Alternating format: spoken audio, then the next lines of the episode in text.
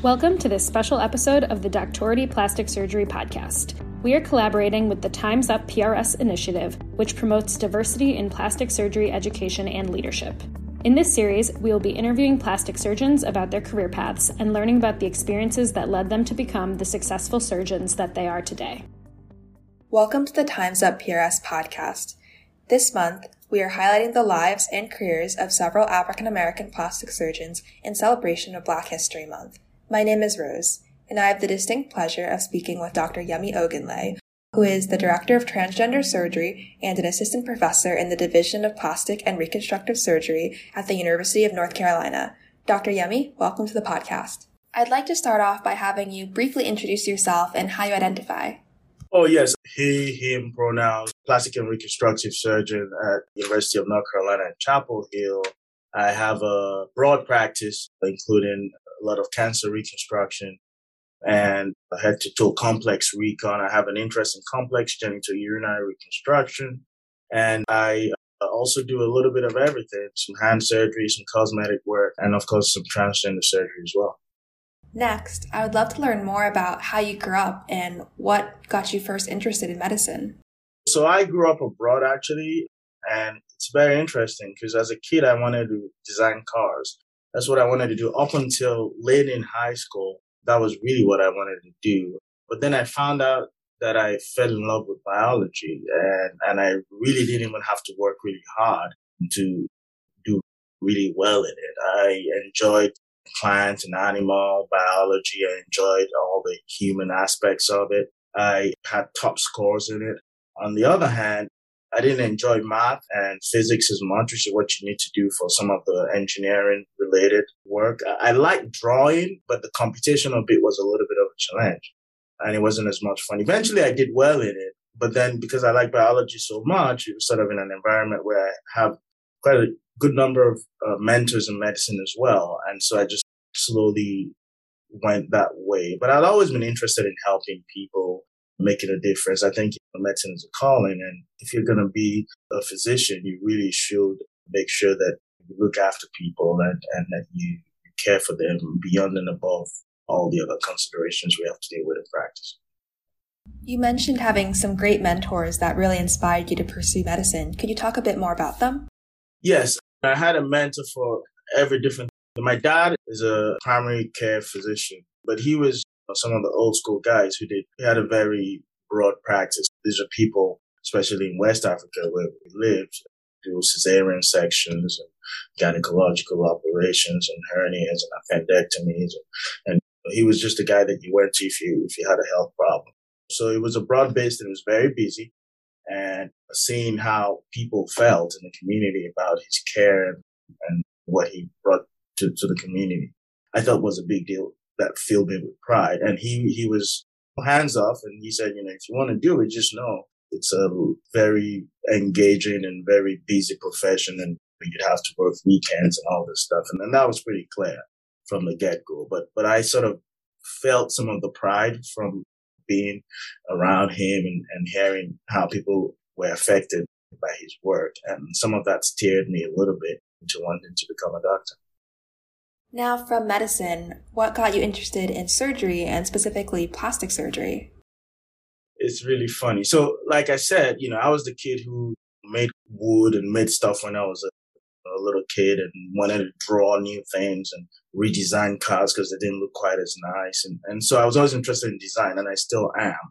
But just because I like to use my hand a lot, uh, from my very first surgical rotation in med school, it spoke to me as a specialty. And I knew this was what I wanted to do. I really didn't really feel that way about anything else as a specialty. I was the kind of guy who wanted to see patients get better fast, wanted to use my hands to make them better. But I thought also that cancer care is a passion of mine. And I always seemed to be the toughest patients to look after by far. A fair number of cases, they wouldn't even make it out of the hospital or to the other side of treatment. I thought that was the biggest challenge there was. And so initially I thought I wanted to be a surgical oncologist, which then explains why I then went to grad school and I did cancer epidemiology for grad school. And, and I still have a fair bit of interest doing some of that cancer work. A lot of my research is in, you know, secondary lymphedema or cancer related lymphedema reconstruction. And so I'm still interested in that all these years down the road. And then when I finished grad school, I then decided I would go general surgery and, and maybe become a surgical oncologist. But then further along in my residency training, I rotated at Sloan Kettering uh, for my surgical oncology. And I said to myself, I actually didn't really enjoy, you know, the ablation as much as, as the reconstruction because the operations, I was saying someone recently, the way you do a triple bypass today is the same way you do you did a triple bypass in 1950. The only thing that's probably different is probably maybe you use a laparoscopic setup or like a robotic setup, but the operation is still the same.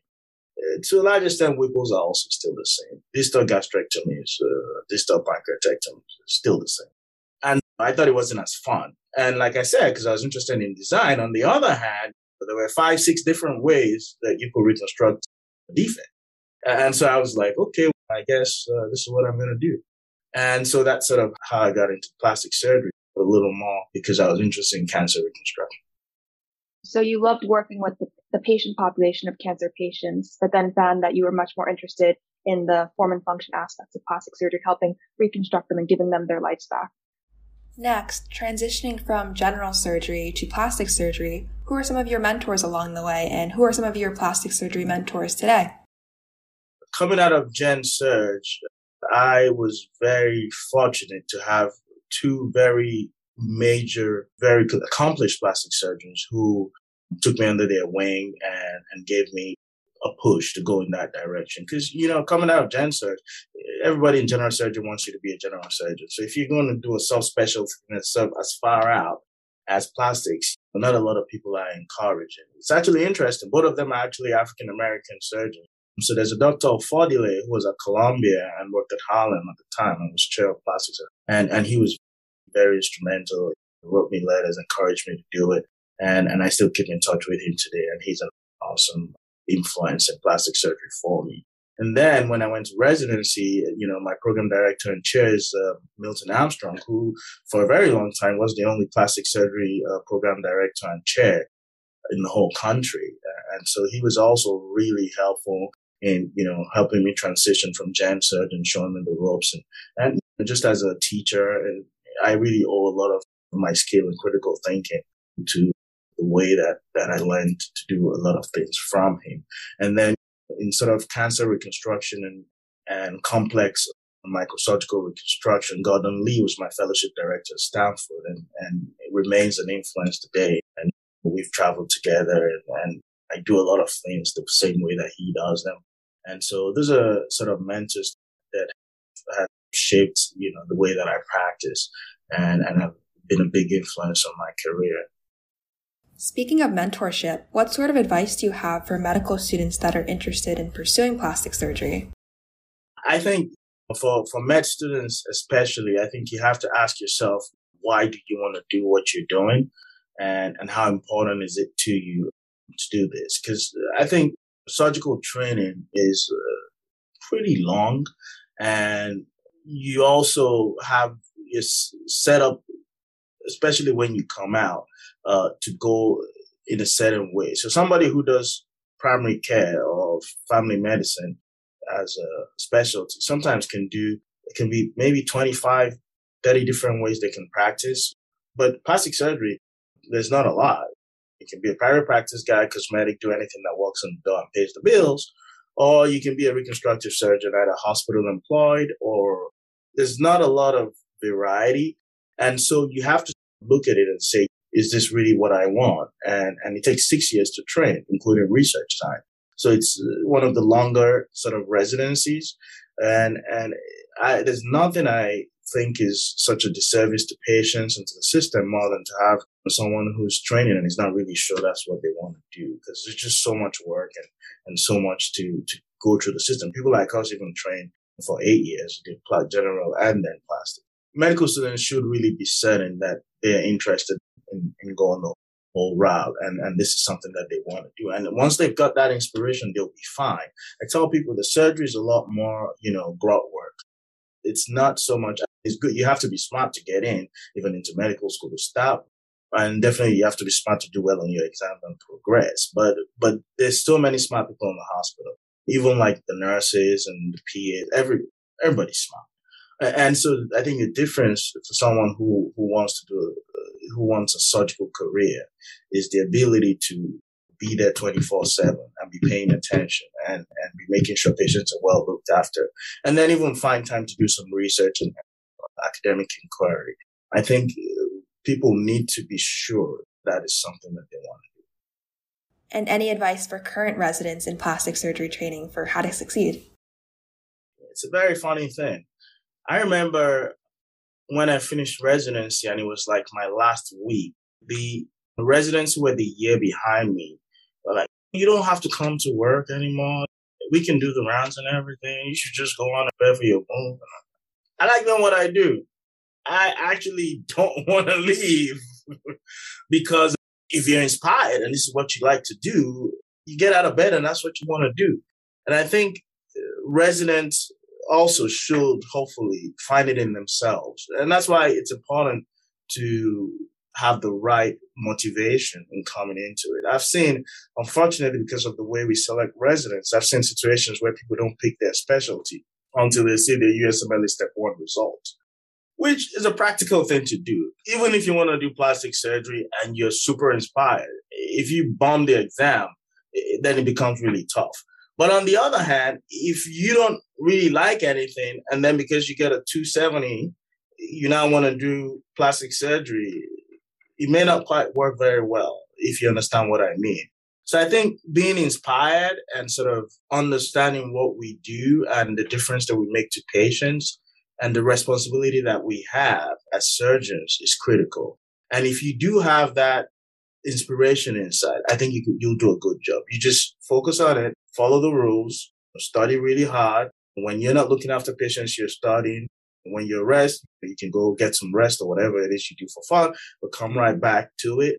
Residency is not a it's not an on and off the clock thing. I remember we'd go out and we'd be drinking and we'd be analyzing people's noses and faces and not in a shaming way or, or anything like that, but just that the clinical work is 24 7. On the topic of diversity, how has your identity and the intersection of your identities, such as gender, race, ethnicity, background, socioeconomic status, how has that all come together and influenced your interaction with your colleagues as well as with your patients? I work for a public institution. In fact, I've worked with public institutions pretty much my entire career, except for my year at Stanford, where I was. Uh, Stanford's a private institution. Every other institution was public, and that was also some of it was the match, some of it was where I wanted to go. But I got to say, I'm a black man, and I grew up in West Africa. I wasn't poor, but I was solidly middle, middle class. But it's not unusual that I go to, you know, a state plastics meeting or, and I'm the only black guy in the room. Or even back in the day, not so much now, but even when I was coming out of Gen Surg, it wasn't unusual for me to go to the ASPS meeting and in a, you know, symposium room or in, a, in an abstract session, I'm the only black guy. It doesn't necessarily mean that all the other people, for some reason, didn't want to have as many black colleagues or whatever. But it's a pipeline problem. It's a societal problem. In general, there are fewer, you know, black surgeons. But I think the role of everybody, including both those of us who are, you know, African American or people of color and those who are not, is to continue to inspire people of various different shades to do what we do. And over a period of time, that's definitely going to change. In addition to that, I carry that with me when I go in a room and I see a patient. Like you say, the patients with low socioeconomic backgrounds who will come here where they're uninsured in a, a metropolis. Uh, we're the only public hospital. So patients who can't go to the private, you know, institutions will come to us and that's fine. We look after them regardless of whether they have insurance, whether they are documented or not. I'm a doctor. I'm supposed to look after patients, which is, you know, one of the things that is a little tricky about private practice. It's more difficult to do that in private practice. You got to keep the light on. But I, I really do keep the opportunity that I've been given in mind in, in how I relate to patients and, and, colleagues and, and make sure that I do the best that I can. And, and I keep, you know, an eye out to mentor people who may be from less minority backgrounds or less represented in medicine, uh, underrepresented in medicine populations. uh, whether that is also from a gender identity point of view or, or from a racial or you know socioeconomic point of view. And I think people need to do that. I, I do some of that work also even outside of medicine. I mentored high school kids from underrepresented backgrounds with I iMentor when I was in training in New York. Even now, I run a book prize uh, for high school students with a social organization that I'm a part of. So I try to do do that even in and out of the hospital as well. That's great to hear. I think that cultural competence in all patient interactions is really important. I think also for patients, it's really great to see providers that show an interest in their beliefs and values, but also those that they see providers that are like them in some sort of way, uh, connecting on some sort of level. Going back to something that you mentioned, how the diversity of plastic surgery has improved but could still use some work. What are some ways in which we can help improve the recruitment of a diverse set of applicants to plastic surgery? Residency programs need to think carefully about how they interview and about how they select residents or applicants. Unfortunately, you see, what tends to happen is people self select. And so I think even before the application opens, it behooves us as, you know, residents and faculty to go out and identify students and say, you can do this. You're a smart kid. You should come see what we do. And I think that's where to start. If you wait until when people apply and then you say, oh, we're not going to apply anybody who's got less than 250 in step one. That's going away anyway. So now it's going to be step two, but we're still going to have to use scores. If you wait until that point, some of the people who score really high, uh, who may be people of color or minorities, may not apply if there's nobody in your division that looks, or if they think that your division is not going to be friendly towards them, they'll go do internal medicine and become a cardiologist or whatever else they want to do. Uh, so I think we need to even identify either, you know, at the college or high school or med school, at least at med school level, before it's time to apply uh, and inspire some of these really great men and women to come join our specialty. And then I was wondering if you could talk more about your interest in global surgery. What got you interested and how have you applied that into your practice? Like I said, I grew up abroad. I grew up in West Africa. So I've always been interested in doing work there. But I think there are two things. One, it's useful and it's it's rewarding to provide care to people who can't get it. If you look, for example, in the triangle area and you say how many plastic surgeons are here that someone who has a problem can see, it's probably somewhere between 10 and 12 people who are plastic surgeons here, probably even up to 15 people who are plastic surgeons if you go to a country, I, I went on a mission trip to the Gambia, the whole country had no plastic surgery. So those inequalities are important. And whatever we can do to make them better, we should. Now, just going down there and doing some plastic surgery, some bone contracture releases and so on for one week and never going back isn't going to solve the problem. But whatever you can do, my approach to it is from a point of view of going and helping out, I'm interested in education. So I work with folks and I have gone and spent time with people at the University of Ibadan in Nigeria. They've got a national training program for plastic surgeons, but they don't do as much complex reconstruction. So we had a little course that they run every few years and I got some Carnegie funding and we did some of that work with them. Other things that I'm interested in also is biodesign innovation. And this typically is related to finding ways to use new devices and methods uh, to improve outcomes. But I'm interested in it to not just do that, but also help surgeons in parts of the world where the outcomes are poorer and the resources are, are fewer to achieve the same kind of outcomes that we can achieve here. So that's to say, if we can figure out a way where we can make it easier for people to get the same wound healing rates that we will get in the first world, for example, in a poor country, then that's a great thing. And we can identify devices that maybe can let us do that. So that's some of the work that I'm interested in doing uh, and I've, I've been looking to do in the past couple of years. As the director of transgender surgery at the University of North Carolina, what got you first interested in working with the LGBTQ plus patient population? And what has your experience been like as a gender affirming provider? It was really just an opportunity. Uh, like I said, I'm a complex reconstructive surgeon, so I do have a pretty wide repertoire of operations that I do. But it just turned out that the healthcare system here had set up a, a transgender health program and they were looking to have somebody on the plastic surgery team help out with some of the operations. It also happens that I'm one of the few surgeons in the country who do phalloplasties. And so, you know, that was just an opportunity that I had to then use my experience with reconstructive phalloplasties in that population as well, where we found find appropriate candidates, of course. That was something that that just fell in my lap. But it's a population that that requires care, and if plastic surgeons have the skill to help, we should. Is there anything on your CV that we haven't touched on today that you would like our podcast listeners or our Instagram viewers to know about you? When I'm out of the hospital, I like to cycle. I'm a big sort of uh, bicycling, cycling buff. I, I like uh, politics and policy. Like uh, like I talked about, I'm interested in biodesign innovation. So those are some of the things that I do sort of outside of you know work and outside of school as well. I also like to mentor individuals at different levels, high school, college, medical school. And I like to travel too. Unfortunately, COVID's put a damper on that in the past three years now. Those are just some other things that I do. Where is the next place you'd like to travel once COVID is died down a little bit? Europe. Any particular reason?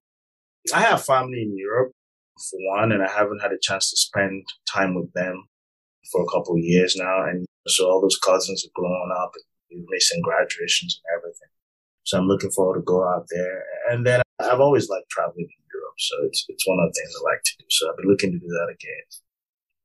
Are there any particular research papers that you are particularly proud of or would like to highlight for our listeners? I particularly take pride in some of the work that I've been able to do with colleagues and so they, we did this with uh, Dr. Momoh at Michigan and Kavitha Ranganathan, who was one of its uh, residents at the time, where we looked at the barriers to breast reconstruction in West Africa. And we did a survey of, of West African plastic surgeons just to see what the barriers are. Because I think that's like the first step. You do the epidemiology and a needs assessment. You try to figure out what people need and what the problems are. And then we look to then build on that to hopefully get them to do more. So that's a study that I'm proud of because you don't see a lot of work coming out of that part of the world. And so I'm looking to do similar stuff. I'm looking to start a trial as well with folks there, looking at certain questions that I think are germane for the area.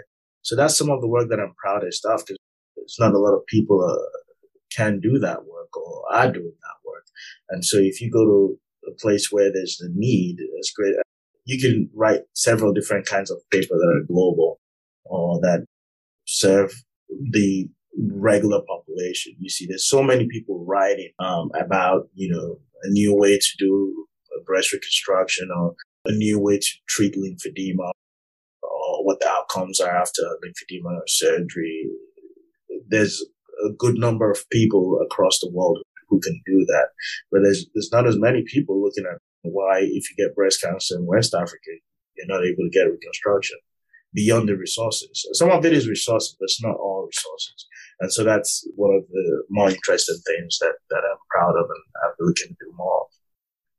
Well, thank you so much for speaking with me today, Dr. Yemi. It was a pleasure meeting you. Certainly. I've had a great time and thank you for having me.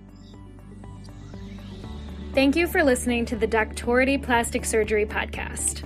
Never miss an episode by subscribing to our show via your favorite podcast service and following us on Instagram and Twitter. For more podcast episodes and residency information, check out our website, doctority.co. That's doctority.co. We love feedback from listeners, so please contact us through the website or through social media with your questions or suggestions. See you next time.